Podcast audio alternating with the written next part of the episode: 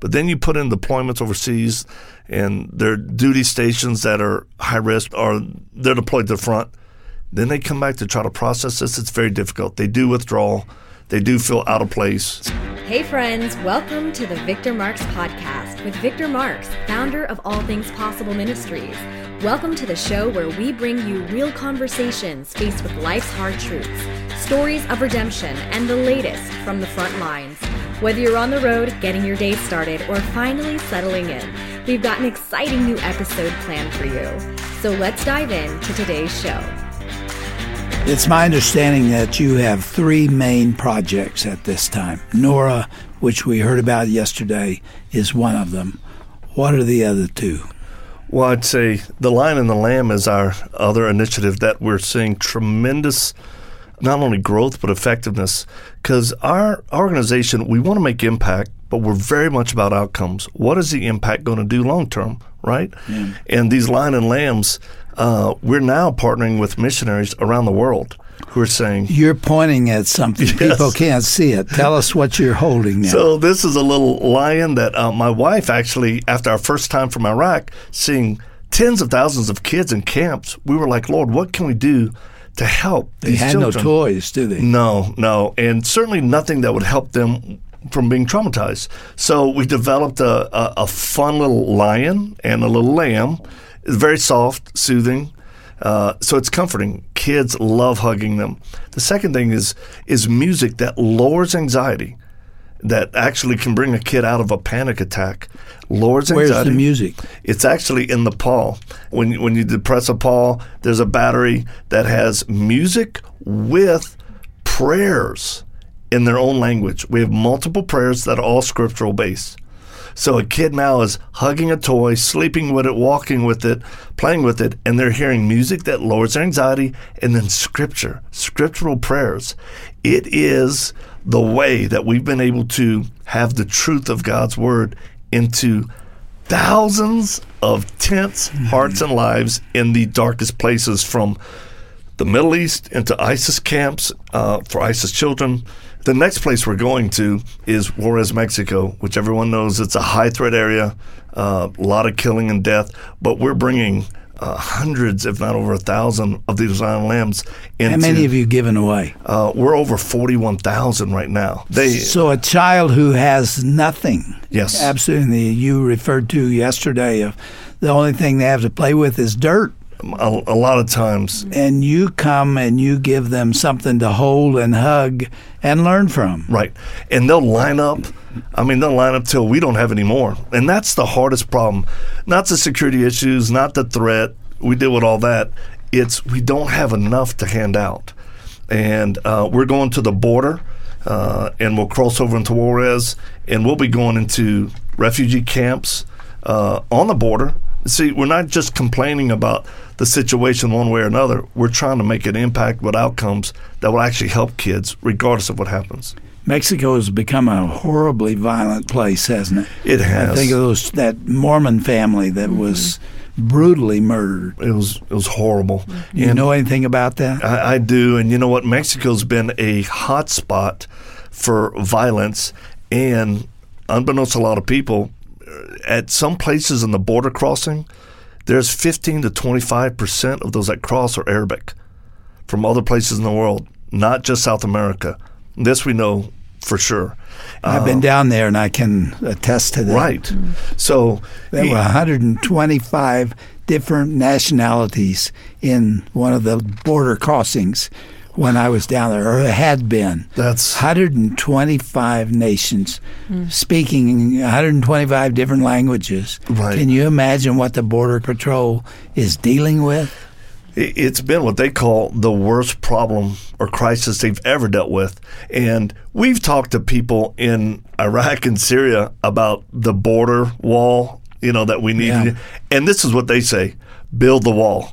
You absolutely need to secure your borders, or else you'll end up like Who us. Who says that? Uh, regular people in Iraq and Syria.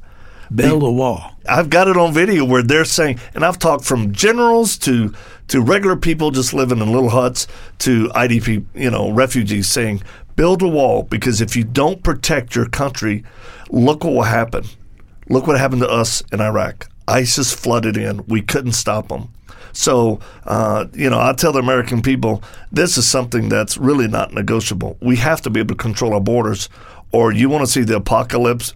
We've been where it has happened. We've lived where it's happened, and we don't want it to happen here in the U.S. And yet, the radical left opposes every effort to control that border. And they do. And they say there is no crisis. I've been there, man. There is crisis. You've seen it firsthand. And a lot of these people that take that stand, they're not doing it out of compassion or care, or else they would be taking in people into their homes, or they would be down there trying to help. But they don't. They just squawk It's and complain. political. It's it is a politically motivated deal, not a compassion or what human needs really need to happen. What organizations are you working with? Doc, that's a great question. I think of our friends over at World Challenge, Gary and Kelly Wilkerson, have been a huge help to us in overseas work. Um, Guardian Group here in the U.S. for counter trafficking, uh, working together on that.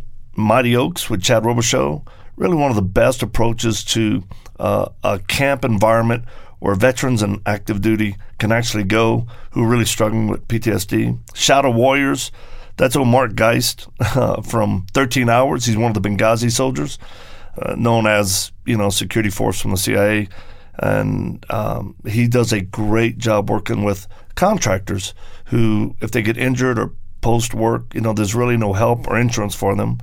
Uh, we love those guys, and of course, Dave Eubank, one of my closest friends, Free Burma Rangers. I got him into Iraq the first time, and then we've done work and really locked arms extensively in Iraq and Syria. And then there's Reboot Alliance with Chris and Ronella Atzit. Just absolutely uh, wonderful people and an organization that helps with support groups for active duty and even veterans. And then Dr. John Shea out of Pasadena, he's actually the, the doc that I've gone to for stem cell treatment. And boy, he is cutting edge. He is a man of integrity and uh, really extensive knowledge in this field. So these are the people uh, during this time period and season of our lives that we have really locked arms with, work closely with, and appreciate and trust. You know, PTSD is a huge problem, and many people are committing suicide after having been in combat. Uh, stem cell research is showing uh, remarkable results for people who have that uh, almost incurable disorder. Yes, sir. I would say the cutting edge right now is stem cells that are being used to help those with acute PTSD. Actually, the brain can start to heal itself. Uh, so you're not masking, you're not just using a drug, and it's just not talk therapy. It's actually your brain is starting to renew itself to where. Uh, what I found personally from treatment from stem cells, and of course, these are stem cells from the umbilical cord of a mother and a child, and it's it's all good and ethical. Yeah, let's make sure we're talking about adult stem cells, not embryonic stem cells. Right. No babies die in this treatment. The None. umbilical cord is going to be thrown away. Right. And yet there's rich blood within that cord that does have stem cells in it. And it's amazing what it does. It starts to renew, replenish, and regrow parts of your brain because we're finding that acute PTSD is equivalent to like traumatic brain injury or even stroke. There is damage to the brain. So the stem cells can be put there through a certain approach. And we have information on our website if people want to come and find out or contact us uh, because not all stem cell treatments are the same. And we want people to be very aware of that. But boy, when your brain is able to heal, rejuvenate, then you can have no levels of stress that maybe you couldn't before due to really a physical trauma to the brain. Do you ever take anybody with you? Any Americans with you? We do. Our teams are uh, typically handpicked for certain missions that we're doing or places that we're going that are mission specific. So we'll take anything from uh, former uh, special operations personnel to um, certain pastors or psychologists or people who we feel like would make good fits for our team specific to what we're going to do. Eileen, do you always go? Um, I've gone about 50% of the time, yes, because I still have teenagers at home. so, But we did bring our kids for one yes, summer. our that kids was came with interesting. us for seven weeks. How? Well, we, we brought them to Iraq and we prepared them for a summer trip. We go, this is going to be Camp Iraq, Mm-hmm. uh, but we need y'all's help. And they were totally excited about it. There was some reservation. I think about my son who had a conversation with, you know, he's 12 years old and he's like, Hey, dad, are you going to put us anywhere where ISIS can get us? I said, That's a great question, son. I said, Do you feel afraid? He goes, Yes, sir. I said, That's normal, but it's not right. He goes, well, What do you mean? I said, It's normal because you're about to go into Iraq. And there are even military personnel who've never been to Iraq in a combat area, right? So I said, First, answer your question no, I'm not going to put you anywhere ISIS can get you. We have safe houses and we have security and we ride in armored vehicles and we'll keep you away from the combat where we go to get kids or help and whatnot. But we're going to need you and your sister's help to take care of kids that we bring home. I said, but right now, are you in any danger? Right here in Colorado. He said, no, sir. I said, so why are you letting fear take your energy and your mind space? You're not in any danger, son. And the Bible says God's not given us a spirit of fear, but power, love, and a sound mind. I've been charged with raising you to be a fine young warrior, a moral, masculine man, and this is one of the lessons you need to learn. If you're not in danger, don't give your energy to these thoughts, these darts of the enemy. And if we are, in danger when we go over there, you'll be the first to know. But we've taught you how to put on kit with body armor, a helmet. We've taught you how to load an AK. I said, so, you know, we have redundancies, but we're, as a family, we're always prepared, not paranoid. We went, and do you know the last three days of that summer, we actually had to hide from ISIS for three days. The FBI contacted our head of security and said, look, the chatter is ISIS is targeting Victor Marx because we had been on television, our social media platform. So we did have to hide for three days. My son later told me, Dad, that time we were hiding out, I never was fearful. Really? And I said, God's grace is sufficient. My goodness. Well, we've talked about two of your three projects. They are Nora and The Lion and the Lamb. What's the third? We call it the Never Give Up Tour. And that's where we've committed to spend time, effort, and resources going to military bases and us doing three to four day events uh, speaking to active duty military personnel and oftentimes family members too to help build resiliency and uh, really counter the epidemic of suicide. It's at an epidemic proportion right now that people just aren't aware of, and it's alarming. You're talking about the American military? The American military in U.S. bases. And it's increasing, isn't it? It is increasing drastically. Uh, so we're there almost like an inoculation to prepare active duty so that they won't, as veterans, when they get out, turn to this suicide rate of 22 people a day. We're trying to do both and of stopping the suicide rate that's increasing for active duty, but then by helping them prepare them, equip, uh, teach them resiliency and things of this nature, it will keep them from hopefully following a pattern of suicide as veterans. When a person has been in combat and is contemplating suicide, put into words what that person is feeling and what he or she says to you. Oftentimes, when they've been under high stress levels or seen things or were required to do things that really went against their moral fiber, they come back um, and they have a hard time assimilating or processing it uh, and including if they've lost friends in combat, their survivor's guilt. So they come back to the States. And remember, used to you would take a boat in order to go from one side of the ocean to another. Now you fly 14, 15 hours. You're back in the States. I can remember flying from a combat zone, high stress, death, car bombs. And then when I made it back to the United States, you know, a day and a half later, I'm standing at a grocery market looking at 60 boxes of cereal and I couldn't even choose one. And it overwhelmed me because I thought, this is not real life. And all I want to do is go back to where the action was because that's what I felt was real life. Family members often can't understand them.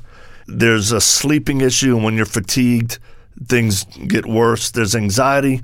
Your head's on a swivel all the time. Bad dreams. Because of the stress that's going on. And then you're on alert. You're hyper vigilant it's not if somebody's going to try to kill you, but when. And I'll tell you a surprising statistic. I just read a study that said the Air Force actually is having more people commit suicide now. They're dying by their own hand of suicide than in combat ever in the first time in the history of the Air sad. Force. So it's The not families wait for them to come back and pray for them and ache for their arms, and they come back and they don't talk. Right. And they're into themselves. Uh, that must be a terribly difficult thing when you've been separated by the military assignment, being deployed, and and then it's never quite the same again. No, and military life is is very difficult. You're moving from one duty station to the next, and uh, military families have abnormal stress versus regular families. But then you put in deployments overseas, and their duty stations that are high risk, or they're deployed to the front. Then they come back to try to process this. It's very difficult. They do withdraw. They do feel out of place. Is the military doing anything to help? They are. I've got to say, uh, right now I'm working with the U.S. Army, and there are great strides being made uh, in order uh, even to use faith based initiatives to help people have hope and healing for That's this. It's legal now. It is legal now. Not fully accepted because we had many years of anti spiritual chaplains corps. Yeah. But now there are the right people in the right positions of leadership who are wanting to see uh, spiritual resiliency brought back into the ranks, and we're part of that. What kind of support do they get? What kind of uh, therapy do they get? there's always been a stigma if you report to a chaplain or you tell someone, hey, I'm having trouble. But that has to change because the number of years we've been in combat and that war, it's like I have a friend that has a thousand missions, a thousand combat missions uh, being deployed multiple years. And when you're in that type of environment, it's going to affect you. When you're hunting monsters, you know, it is difficult to come home and I would say the church hasn't done a great job of trying to help. They they hand a combat vet who's a special operations guy bulletins and say, "Could you hand these out at the door?" You know, and they're like, well, "Yeah, sure."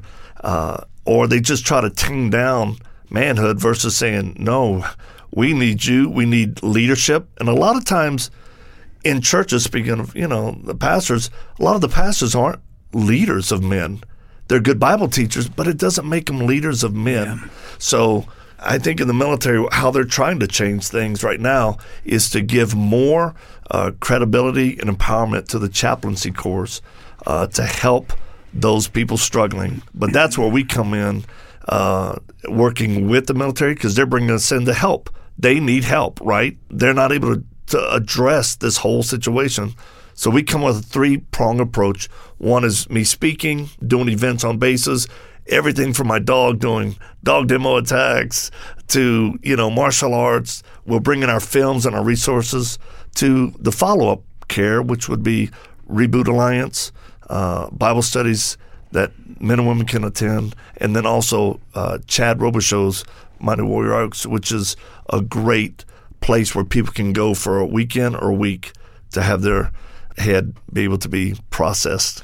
Well, the other big part of this uh, movement is to educate people on what PTSD is, educate the person who's suffering, and educate the families because when we have more information about what's happening in their brain, then we know that um, they're not mentally ill.